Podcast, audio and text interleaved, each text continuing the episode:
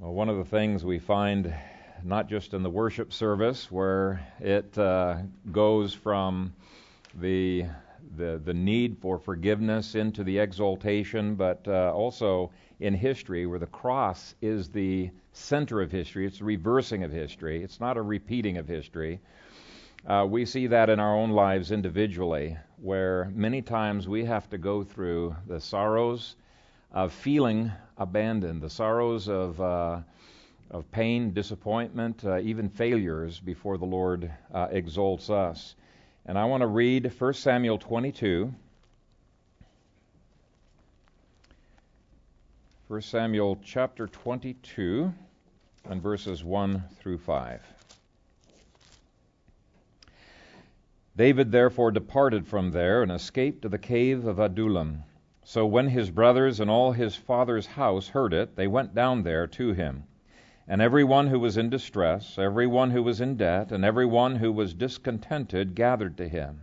So he became captain over them. And there were about four hundred men with him. Then David went from there to Mizpah of Moab, and he said to the king of Moab, Please, let my father and my mother come here with you till I know what God will do for me. So he brought them before the king of Moab, and they dwelt with him all the time that David was in the stronghold. Now the prophet Gad said to David, Do not stay in the stronghold, depart and go to the land of Judah. So David departed and went into the forest of Hereth. Amen. Father, we thank you for this your word, and we pray that uh, you would bless it, that you would cause us to grow in understanding of your word. And uh, we just ask for your presence and uh, uh your anointing with us. In Jesus' name we pray. Amen. You may be seated. One of the Psalms that David wrote in the cave of Adullam is Psalm 142. And in that psalm, you can sense the overwhelming discouragement that he was feeling. Now, let me read you one of the verses uh, in there. Look on my right hand and see, for there is no one who acknowledges me. Refuge has failed me. No one cares for my soul. Now, I've titled today's sermon, When No One Cares. And I think a lot of you have had at least one time in your life when it sure felt like no one cared. I want to begin with a story that most of you have heard or read at least once. It's the story of Squanto. In 1605, Squanto was taken captive by captive, uh, Captain George uh, Weymouth, uh, was taught English, spent the next nine years in England, where he met Captain John Smith, Smith promised to take him back to his people in Cape Cod, but through the treachery of Captain Thomas Hunt, Squanto and 19 other Patuxets were kidnapped and sold in Spain. Now, a few of those Indians were rescued by local uh, monks, including uh, Squanto. Uh, Squanto moved to England, where he worked in the stables uh, of a man named John Slaney. Well, Slaney had pity on Squanto, promised to help him to return uh, to America. Uh, when he finally got there, he faced yet another heartbreak. Some disease had wiped out his entire Patuxet tribe. Uh, he was the last surviving Patuxet. Uh, here was a man who was utterly alone, crying out to God, wondering why no one cared. Uh, you probably could not have felt more alone than he felt on that day. But God really did care for Squanto, just like he cared for David. Uh, God cared for him by rescuing him from his tribe's epidemic. Uh, I think if he had not been, if it had not been for that kidnapping, he probably would have died. Uh, God cared for Squanto by having the Spanish monk buy him, uh, rather than one of the tyrannical slave owners. Uh, God cared for Squanto by converting him, preparing his soul for eternity. That would never have happened prior to the epidemic if he had not been kidnapped. God cared for Squanto in a series of providences that gave him skills and eventually led him to John Slaney. God cared for Squanto by providing the finances to get back to what would become Plymouth. But God also cared for the pilgrims who may very well have starved if it had not been for Squanto. Uh, Squanto became a friend of those pilgrims and stuck with them to his dying day. Uh, William Bradford records Squanto's deathbed testimony of total faith in Jesus Christ. Now, from hindsight, and there's a lot more neat stuff in that story than I've given you, but from hindsight, we can examine a story like that and we can see so many amazing providences that we stand in awe at the way that God's hand rested upon Squanto. He was with Squanto every step of the way. And yet, I'm sure there were times when the crushing loneliness made him feel that nobody cared. He probably thought, where is God in all of this? And I think that's the way that it was with David. David faced the same kind of crushing loneliness when he was in the cave of Adullam. Let's start reading at verse 1. David therefore departed from there and escaped to the cave of Adullam. Now let's just focus on that word cave for a moment. Uh, that cave was dark and silent. And when you read through Psalm 142, which was written at that time that he was in this cave, uh, you can get the sense that David's own soul uh, was dark and damp and silent, just like that cave was. This was probably one of the most loneliest times of his life. And many of you have had your own caves of Adullam uh, where you have felt that nobody cares. How do you survive that? And more importantly, how can you thrive uh, during those times like David thrived? First thing I want you to notice is that the text says that David did indeed escape. He had a past mercy from God. In Psalm 34, David thanks God for his past mercies. We saw last week one of the things that's very, very important in your times of darkness is to be engaged in times of thanksgiving. Now, you don't feel like thanking the Lord, but you do it by faith. And Psalm 34 is a wonderful psalm that helps depressed people to see light in the midst of darkness. Now, it is not at all diminishing the darkness or, or, or, or poo pooing the idea that you're going through dark times. No, it's highlighting that fact, but it's words of faith that enable you to begin to see some light in the midst of that darkness and to get through that time. Psalm 142 is another. Um, uh, psalm, and it, on the other hand, expresses uh, the crushing feelings of loneliness. And I think that too is a help. It's not just the Psalms like Psalm 34. Psalm 142 helps people who are enormously discouraged because you realize this is inspired. God Himself put this into His hymn book, which means God cares about people who are going through similar circumstances to me. Uh, God identifies with our pain, and that itself is a healing, uh, a healing thing as well. In effect, that psalm is saying, Lord, I do praise you, I do worship you, even though I don't feel like it. But I'll have to be honest with you, Lord. I feel on the verge of tears almost every moment. And Lord, I feel like I am totally forsaken. Please help me get through this darkness. And you can see that side of the equation in Psalm 34, but you especially see it in Psalm 142. Now we're going to be singing that uh, psalm later on after the uh, after the sermon, but I do want to read the whole psalm right now with just a few brief comments, and I'm going to begin by reading the title. A contemplation of David, a prayer when he was in the cave. I cry out to the Lord with my voice. With my voice to the Lord I make my supplication. Now I want you to notice first that David does not allow his discouragement to make him give up, want to commit suicide, uh, want to give up the faith, or anything like that. He does not run away from the Lord, he runs to the Lord. He cries to the Lord because he knows the Lord is the only answer. And so when you are in your cave of Adullam, I would urge you not to curl up in a ball and just wish that the world and the Lord and everybody would go away. What you need to do is cry out to him. Verse 2 I pour out my complaint before him, I declare before him my trouble. It's okay to bring your complaints to the Lord so long as you're not grumbling and complaining against the Lord, and so long as you desire to glorify Him even in your pain. Now, David doesn't have a clue what's going on. He doesn't understand, but in verse 3, he reminds himself that God does. When my spirit was overwhelmed within me, then you knew my path. That's the supreme encouragement that God knows. He is never blindsided. He continues, In the way in which I walk, they have secretly set a snare for me. Look on my right hand and see, for there is no one who acknowledges me. Refuge has failed me. No one cares for my soul. I cried out to you, O Lord.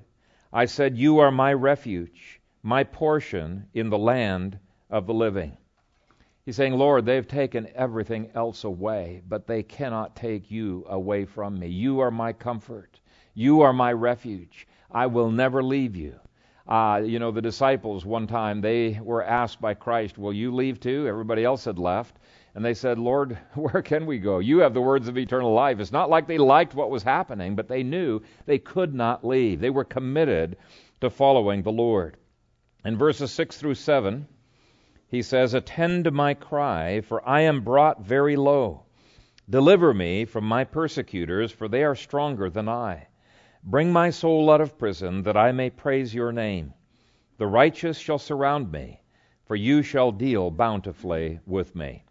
Now, that last verse especially was an acknowledgement by, by David that he was going to be king. God had promised that he would be king, and the people would surround him and would uh, lift him up. And so, what he's doing here is he is affirming the truth of God's word, even when it didn't feel like that word was true. Okay, he's wrestling uh, with his emotions. Everything in him wants to lead him to doubt and despair, and it's a prison house, and he refuses to be in that prison. And uh, so he's wrestling with his feelings and constantly coming back to God. And when you are in your cave of Adullam, I'm not going to promise you that there is ever any quick fix for those horrible feelings. That's all some people want. Fix my feelings. I feel terrible. Uh, there's no guarantee that there is going to be a quick fix for those horrible feelings, but if you don't fight against those horrible feelings, they're just going to get worse. It will be a downward uh, spiral for you. And so, what David does uh, in this place is he's wrestling with his feelings, he's constantly coming back to, to God, and he's doing it by affirming his faith singing psalms to God. That's one of the reasons God has put those in the, in the, in the Bible offering up his needs to him, thanking him that God is sufficient for those needs, and committing himself to obedience no matter what.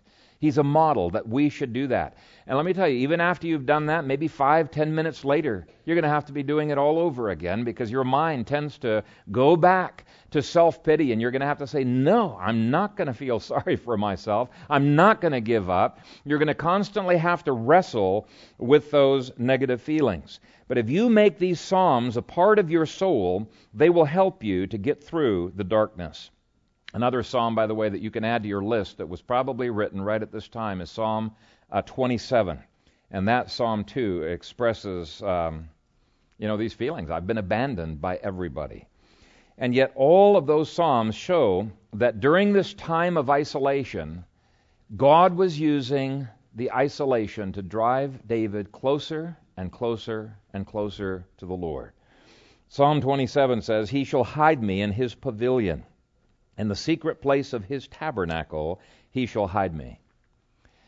Have you ever experienced fellowship with God in the secret of his tabernacle? Uh, I first learned the secret of his tabernacle after enormous times of, um, it was basically three years, where I was uh, almost at the end of my rope. I, I just wished I could die and go to heaven. And yet, I looked back at those times and I saw those were times where God taught me to make Him my sole uh, dependence. Uh, in this cave, um, David realized it's very easy to take God for granted when everything's going right. But when everything is going wrong, to learn to find fellowship, intimacy with Him is critical. In fact, he learned to lean on the Lord and probably experienced the reality of his presence far more there than when things had been going right. Here's what he told the Lord in Psalm 34 The Lord is near to those who have a broken heart. Now, we just as soon not have the broken heart, right? And yet, God uses those broken hearts, those terrible experiences, to make us realize, Lord, you alone are our refuge. He drives us to Him. So before God allowed David to begin re experiencing the sweetness of companionship What he's doing is he's uh, making him learn the joy of intimacy with him. And in that cave, he definitely learned that. He said, Oh, taste and see that the Lord is good. Blessed is the man who trusts in him. There is no substitution for intimacy with God. That's point number one. It's got to come first before anything else. And once David learned that lesson, then David is privileged to have the Lord opening up the sweetness of fellowship with others. The first gift that God gave was the gift of a restored family. It's point number two. And the reason I call it a restored family is because uh, Psalm 27 indicates that um, there was abandonment. Uh, his father and his mother had abandoned him in that place. And we'll look at that in a little bit. But back to this verse 1.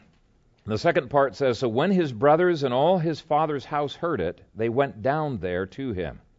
Now, the last time in the first Samuel that we heard about his family, uh, his dad kind of had ignored him. His brother uh, uh, Eliab had uh, had harsh words with him, uh, was frustrated with uh, David. And they basically showed that they're sinners just like we are. Uh, and God was heating things up for the family so that they would come to a place where they really appreciated David. And David, of course, comes to the place where he really appreciates his family.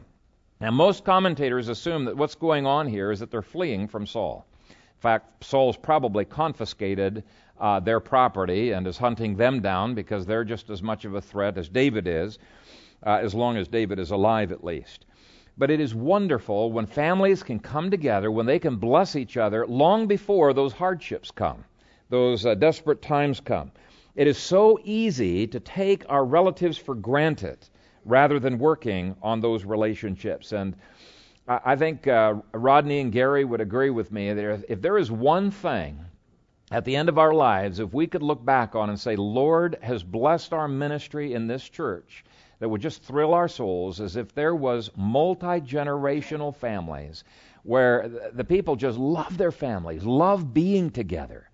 Uh, this is the most fundamental unit of society, and Satan does everything he can to destroy that unity within the family. Now, later on, we're going to be realizing who it is of his family that comes to him. It's everybody.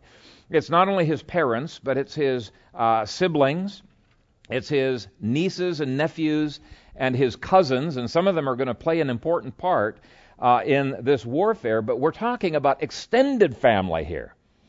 Now, in America, it's almost a non existent thing to have any time with your extended family. And yet, the more the American church learns to value the covenant in its full orb, not just the word covenant, but the full orb concept of covenant, the more they're going to value the extended family. And uh, in fact, the end of this week, we're getting together up in uh, Minnesota to spend time with our cousins and and uh, nieces and nephews, and they just have a blast together. We do this once a year. We have other times we get together too, even though we're scattered. But we do this because we value we value the family. Now, of course, I deliberately began with the story of Squanto because some of you don't have the privilege of having closeness and family. You've tried, you've done everything you can, and some of you, as soon as you became believers, they just kind of stiff armed you. They didn't want to have anything to do with you. And if that's the case, this may be a cross that you have to bear. You're not going to have the support of family. He lost all of his blood brothers and sisters, but Squanto had a spiritual family spiritual brothers and sisters, and those brothers and sisters in Christ began to come around David in verse 2. It says, And everyone who was in distress, everyone who was in debt, everyone who was discontented gathered to him. Makes for kind of an interesting church in the wilderness. You know, he is made up of stressed out people, debtors, discontented. I think uh, David probably had a lot of counseling on his hands uh, in, in that church, and yet it became a wonderfully loyal church. And they became a wonderfully valiant militia. God delights in taking messed up lives and using them powerfully. Second part of verse 2 says, So he became captain over them, and there were about 400 men with him. Now, some people think David should not have gathered a militia around him, especially when the king does not permit it. Uh, but I think that's nonsense. Uh, we're going to be seeing in later chapters that uh, a militia is just as fundamental a right as the right to own weapons. Because what's the good of having weapons if the neighbors aren't allowed to gather together to protect their property? And so we're going to be talking about that in the future. I could have talked about it here because it really is one of the key themes of this passage. This was the beginning of these brothers and sisters coming together uh, as a, a, a, band of brothers, a, a militia to uh, defend uh, David and to defend other people. They were very useful. But for today, I just want to comment on the importance of valuing the body of Christ, even though the body of Christ is made up of strange and wonderful people. Okay? Uh, First Chronicles 12 uh, lists some of these people that came out. It lists the Gadites, a group of Gadites that says, quote, whose faces were like the faces of lions, unquote. That's not a compliment. they were scary looking people, okay? And there were some other people that were kind of crazy in the head. Uh, Benaiah would be an example. Uh, he was walking along the pathway with David and all of these other men. It was an incredibly snowy day, and they're bypassing this pit, hearing a lion roaring. And he goes over and looks into the pit. Now, most people would just walk on by. Oh, not Benaiah. He's up for a challenge any day. He, without even thinking, jumps down into that pit, grabs that lion, and kills him. Uh, okay, so we have a lot of bold and courageous people, but they're a little bit crazy in the head sometimes. Let me give you another example. The same Benaiah it says, He killed an Egyptian, a spectacular man. The Egyptian had a spear in his hand, so he went down to him with a staff, wrested the spear out of the Egyptian's hand, and killed him with his own spear. That'd be too easy to shoot this guy, and we got a whole group of people around him, and that's no challenge. It's not even a challenge to go against him with a spear, so he just goes down with a stick and uh, takes this guy out. These are the kinds of people that were on David's side uh, in this uh, militia. They were quite a motley crew. Distressed people, people running from the tax collector, people running from the banks who had seized their properties, people who want adventure, people who are just plain sick and tired of the way things were uh, in, in Israel. Now, it uses the word discontented, but there is such a thing as a holy discontentment. Amen? And uh, these people had come to the place where they finally said, enough is enough. And I think we're getting to that place where there are people coming around in America saying, enough is enough. We're not going to put up with this kind of nonsense anymore. But what a wonderful picture these guys were of the church of Jesus Christ. Uh, what a wonderful picture of what it means to be loyal uh, to a good cause to take risks and to be bold and courageous to advance the cause of Christ. These guys were an incredible encouragement to David, and of course, David was an incredible encouragement to them. They were a band of brothers, if you've ever seen that movie. And I think that that is a picture of what the church should be like. And so in this cave, David discovered first the value of intimacy with God. Second, renewed intimacy with his family fellowship with other hurting sinners. But there's a fourth thing that he learned to value at this time, and that is that he discovered the value of providentially placed unbelievers. Take a look at verse 3. Then David went from there to Mizpah of Moab, and he said to the king of Moab, Please let my father and mother come here with you till I know what God will do for me. Now, it doesn't leave God out of the discussion like a lot of Christians have uh, tended to do when they get into uh, secular politics, but he realized in his negotiations with this king that there is a value to be placed upon unbelievers, made in the image of God, not covenanting with them, but working with them. And it's very easy for Christians to take such an absolutely purist view of their relations with other people, they won't have anything to do with unbelievers. But David knew that unbelievers have certain levels of decency and human kindness that have been put there by God's common grace. In fact, uh, I, I, know some unbelievers, uh, a whole lot nicer to hang around than some believers that I know. Uh, David certainly experienced that. Here is professing believer Saul, who's so nasty to David that David finds it a whole lot easier to relate to the king of Moab than he does to the king of Israel. That ought not to be, and yet you find this down through history. How many times have I heard Christian businessmen tell me they would rather do business with a pagan because they have been ripped off so many times by Christians? That ought not to be, but sometimes it is. And I think it's worth noting that Jesus received better hospitality from the tax collectors and sinners than he did from the Pharisees. Okay, who was it that gave Jesus a drink on the cross? It was a Roman soldier. Who was it that fed and clothed Paul on Malta? Let me read that for you. It was a group of total idol worshiping pagans. Acts 28, verse 2 says, And the natives showed us unusual kindness. And the word for unusual kindness is philanthropia, it means love for mankind. So they show, the natives showed us unusual kindness, for they kindled a fire and made us all welcome because of the rain that was falling and because of the cold.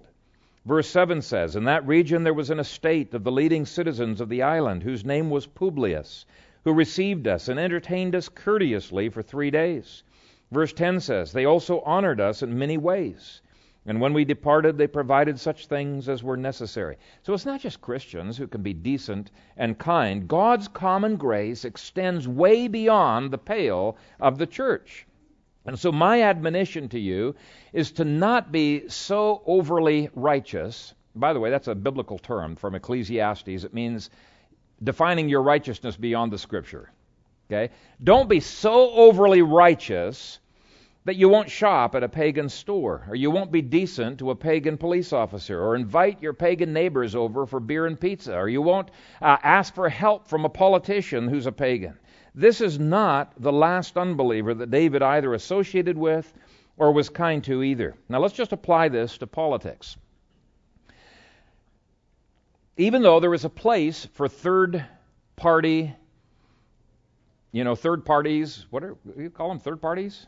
Third party position. Anyway uh, in politics and you guys all know that i've been a part of a, of a third party uh, for years in the past i have always believed that we should not be so purist in our approach that we either think it's a sin to be involved in other political parties or we look down on others. You know god calls people uh, in different times of their lives uh, to different kinds of work now, it doesn't mean we have to like those political parties or hope that they'll exist for all time. After all, David in 2 Samuel eventually has to fight against Moab, too. Okay, so it's not as if uh, we have to be uh, totally loyal to those, but I'm just saying an appreciation for common grace can make us realize God's sovereignty reaches out even into the unbelieving world and uses that for the advancement of his kingdom, and we can be a part of that process. Proverbs 13:22 says that the wealth of the wicked is stored up for the righteous. But it's not just the wealth of the wicked, it's the technology of the wicked, whether it's Macintoshes or Windows. Okay? It's the. Uh, it's the goods of the wicked, even from a Kmart. Some people feel it's a sin to buy from Kmart. Now, I prefer not to shop there, but hey, uh, it's not a sin, okay? And and so we've got to be very careful that we we we apply this in a biblical way. The only things that the Scripture condemns is entering into covenant with unbelievers, whether that covenant is marriage covenant, business covenant, in other words, being unequally yoked and co ownership, or nations covenanting with each other, a Christian with a non Christian. Secondly, agreeing with the worldview of the unbelievers. Of course, we're not supposed to do that. Thirdly, endorsing their goals. Fourthly, walking in their counsel. Psalm 2. Well, going to public school would be walking in the counsel of the ungodly. Or in any way abandoning your commitment to Scripture. So that's off limits. But when it comes to politics, think of it this way. You might be very opposed in the elections to a mayor, and you might even be convinced he is utterly unqualified for office, biblically, constitutionally, and in other ways. But once he gets elected in, it is not inconsistent at all to ask this guy to protect citizens. Uh, including protect, you know, children from abortion, or in other ways, uh, asking him to do what is his duty to do. I think that's exactly analogous to what's going on here. We do not live in a perfect world, but even an imperfect world can be used by God to advance his purposes. Maybe one more illustration.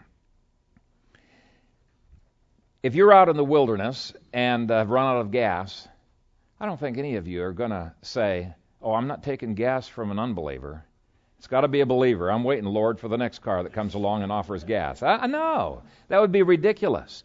And yet, in some of our actions, the way we treat neighbors, the way we treat unbelievers, I think we're not being always totally biblical. So that, that's the primary uh, thing from that point. Now, I don't want to miss out the very important lesson that we should not neglect our aged parents, and especially since this is Father's Day. Now, let me read verses 3 and 4 uh, for you once again. Then David went out from there to Mizpah of Moab, and he said to the king of Moab, Please, let my father and mother come here with you till I know what God will do for me. So he brought them before the king of Moab, and they dwelt with him all the time that David was in the stronghold. Now, David stands as a wonderful model on this issue of caring for elderly parents. For the next few years, David is going to be running from place to place, sometimes having to fight his way through tough situations. And his parents, who are already pretty elderly in chapter 17, they must be pretty frail right now. They can't go along uh, with him. So, what is David to do? You know, he can't take them with him. But on the other hand, the scripture indicates that they've got a responsibility to care for his parents. So this is about as close as you can get to what some loving children have done when they have placed their parents in godly, good, I mean, in a good care facility. It may be ungodly one, but it may be a good care facility. Not abandoning them, but caring for them remotely. And there are sometimes circumstances, such as David's, where Christians really don't have an option for their parents to, to move in. Now, you all know we've been modeling that we believe the ideal is for our elderly parents to move in with us when they can no longer be independent. Obviously, my mother's been living with us for quite some time, and uh, there may come a time when Kathy's parents may need to move uh, in with us. But what we're modeling as the ideal is not the only option that Scripture sets forward for us. If a parent is impossible to live with, you wouldn't want to have them in your home if they're constantly undermining everything that you are doing, right? If your parents have Alzheimer's and they're constantly trying to light the house on fire, you know, or or they're endangering your kids, it is not abandoning the faith to put them into a nursing home. Like some people think, you're abandoning the faith. Let me show you. Let me just point out you can visit your parents in the nursing home every day if you want, right? You don't have to abandon them. But here's what the scripture says is an abandonment of the faith 1 Timothy 5 8. But if anyone does not provide for his own, and especially for those of his household, he has denied the faith and is worse than an unbeliever. Now, in context, he indicates that those who are, have this responsibility first, first of all, the immediate family. If there is no immediate family, it's the grandchildren. If there are no relatives, then the task falls upon the church to take care of those who uh, are elderly. And so, no doubt, what's going on here is David's family, they're brainstorming. We're, we're maybe going to have to run from place to place. What in the world do we do with our aged parents? And they come up uh, with this plan. Uh, because they realize if the parents stayed in Israel, they could be killed, they could be taken captive, could be ransomed, something worse could happen to them. They can't come with them. And so, um, you know, I, I, I, it's just an odd situation. And some people believe actually things are a little bit worse than this. Let, let me paint how bad the picture probably is. They believe that Psalm 27 and verse 10 might be a factor here. David said, When my father and my mother forsake me, then the Lord will take care of me. Now, the claim is that the father and the mother wanted nothing to do with David, perhaps because they were scared that Saul was going to come after them. Just maybe stay away, David. And he felt abandoned. The Hebrew word is very strong. It indicates that his parents had abandoned him, had forsaken him, had pushed him off. Now, we don't know if this psalm was written in the early part of this cave or if it was written before he came to this cave at some point, but it's clear that David had felt hurt by his parents. Again, maybe because they were af- afraid of being associated with him. And we don't know for sure why David was forsaken, but it clearly hurt. Now, here's the point. Even though he felt hurt by his parents, he felt a responsibility to his parents. Even though his parents had abandoned him, he refused to abandon his parents. Now, may or may not have factored into how they took care of him. I doubt that. I think this was the only option that was open to him at this point. Maybe when he gets to Ziklag, there could be other options open. But the reason I bring this up is that people, it's not just on this issue, on a lot of issues, they assume if they're not doing what the Kayser family is doing, that somehow we're going to look down on them, we're going to judge them. No. You guys know that our view is that your conscience must be held captive by the Scripture and the Scripture alone. And even if you interpret the Scripture differently than us, we want this to be something between you and the Lord. And on this issue, we just say, hey, the Bible gives some options uh, that are out there. It's flexible. What we cannot be flexible on is abandoning our parents. Even when you have been abandoned, you cannot totally abandon your parents. The command to honor your father and your mother is a command that goes until the day that they die. And so David models for us love for his parents, respect for his parents, making sure his parents are financially taken care of, protecting his parents from the attacks of Saul, and any way providentially possible, trying to provide for his parents. Now, are there exceptions for the rule? Yes. And we could talk about those, but I'm not, because I think we need to be emph- it'd be better to be overly honoring than underly honoring. The last thing that David learned to value was the presence of a minister of the word, and we have hints of that in the three Psalms that we looked at, especially Psalm 27, but I want you to look at verse 5 of our text. Now the prophet Gad said to David, Do not stay in the stronghold. Depart and go to the land of Judah. So David departed and went into the forest of Hereth. Now, this direct revelation from God was a wonderful protection for David. And uh, uh, later, God was going to warn him again okay, flee from that place, flee from that place in Judah. And so, God's revelation was designed for his protection. Now, my focus here is not on the content of the message, but the fact that there was a man of God who was willing to minister the word into David's uh, life. David was not a loner. He hated home church in that cave, and he was so glad when the church came to him. Okay? Now, one of the things that David mourns for in those Psalms is that he has been alienated from God's people. He didn't have God's people around him. He's alienated from the temple, but it's not just the temple. That was not the only place people worshiped. There were synagogues scattered all over the land of Israel, and even outside the land of Israel, there were synagogues. And the Levites, the scribes, would teach God's word. Prophets would bring new revelation, but they were men of God that were designed to minister to God's people, help them to grow up in all things. And so there it should be an incredibly rare, rare thing when anybody is out from under the authority and the ministry of elders who preach God's word. You're depriving yourself of care. Now, military people know this. If you've ever been on military tour, you know you hunger for good uh, preaching of the word. It's one of the reasons why David established chaplains in the army, and we'll look at that in some future chapter. But in the U.S. military, it used to be we almost everywhere you went, you'd have good chaplains. Nowadays, it's hard to find, and we need to pray for our people who are deployed. Some of them just feel spiritually starved. Now, praise God, there's internet. You can download sermons, and there's a lot more resources than we had before. But do pray uh, for these guys.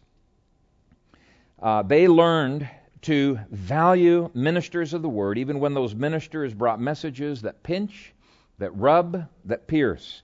But you know what? The elect of God want God's word, no matter how uncomfortable that word might be. So don't make God put you into a cave of Adullam before you value ministers of the word. Well, let me just wrap this all up. In this passage, David learned that God cared for him even when it sure didn't seem like it. He saw and, and believed that God did that. Then God brought family together, showed how they cared for each other in ways that maybe they had not uh, realized. They had learned uh, to value the family perhaps more than they ever had. Then God brought a church into his life and a band of brothers who had gone through similar hurts that he had gone through. Brought an unbeliever who cared, and parents, and then finally a minister of the word. Now, each of those groups is going to care for David in a different way, but the point is, they cared. They cared. This church has some hurting people who need your love and care. Um, on the other hand, if you're one of those needy people, say, yeah, yeah, yeah, I need your help and care. Don't be a joy sucker who only takes, takes, takes, and never returns care. Be like David, who, yes, received care from others, but he cared for others as well. It needs to be a two way street. You probably all remember the story of Frank Reed. He was the, the guy that was held hostage in a cell uh, in Lebanon for four years, from 1986 uh, to uh, 1990. And it was a miserable four years. There were times where he was blindfolded for months at a time, never having that blindfold off of his uh, face. And uh, one time he was put into another room and he sensed that there were other people there, but he didn't dare, dare try to peek to see who was there, lest he be beaten. And it took him three weeks before he got the courage up to peek and see who was there, and discovered that uh, Terry Anderson and Tom Sutherland had been chained next to him. Now, although he was beaten and tormented, and made ill, Reed said the most tormenting thing that he experienced was the feeling that nobody cared about his situation. In an interview with Time magazine, he said, Nothing I did mattered to anyone. I began to realize how withering it is to exist with not a single expression of caring around me. I learned one overriding fact caring is a powerful force. If no one cares, you are truly alone. Brothers and sisters, again, there are people who need your love your care, your ministry in this congregation. Care for one another. And if you are one who just feels nobody's caring for me, I want you to read, maybe even memorize Psalms 27, 34, and 142. Make those a part of your soul and realize as you go through those Psalms, God cares for you dearly. He loves you. His hand is upon your life. And what I would urge you to do is learn to press deeper and deeper into his care in your cave of Adullam. Amen.